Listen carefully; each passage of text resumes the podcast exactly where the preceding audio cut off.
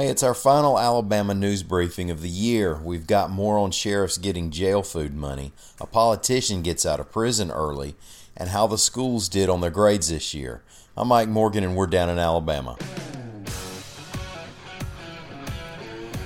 Well, even if you're not from Etowah County, you probably remember the controversy around Sheriff Todd Entrekin.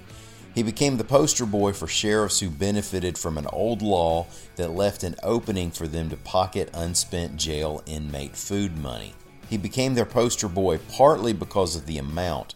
Between January 2015 and December 2017, he kept more than $750,000, according to AL.com reports. He also became their poster boy because recently he and his wife spent almost that exact amount on a beach house. So that became the optic, and Entrekin lost his re election bid last year. But there's a bit more to the story, and by a bit more, we're talking seven figures more.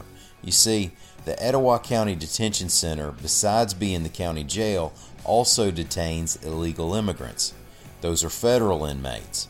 AL.com's Connor Sheets has looked through records and he's reported, and Etowah County officials confirmed, that for the three years beginning in October 2011, there was a $3 million surplus from feeding those federal inmates.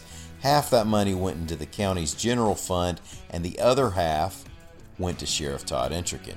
Now, some experts have questioned whether that state law that allows sheriffs to take jail food money would cover a federal inmate fund.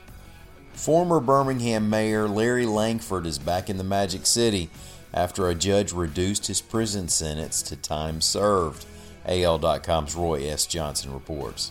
Langford served eight years and eight months of a 15 year sentence for accepting bribes when he was a Jefferson County Commissioner for moving sewer bond business to investment banker Bill Blount. He reportedly is in failing health, and he arrived at Princeton Baptist Medical Center Saturday night after leaving a federal medical facility in Kentucky. Congresswoman Terri Sewell and several of Langford's family members were there to greet him.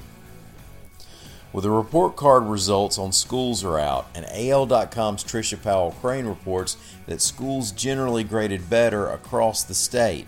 There were more A's and B's, fewer C's, D's, and F's than a year ago. Overall, the state received a B. That's up from a C plus a year ago. Now check out the stories at al.com slash education for more on the education accountability grades or to check out specific schools. But we'll mention the school systems that had every one of their schools receive an A. There were only six. The city school systems for Madison, Vestavia Hills, Mountain Brook, Trussville, Arab, and Oneonta. Now that news is so exciting that the kids can't wait to end Christmas vacation and get right back to class and celebrate.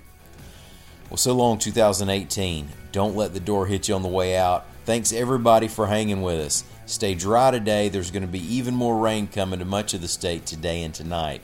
We'll be back in 2019. Y'all come by and see us on the internet anytime you want to at al.com.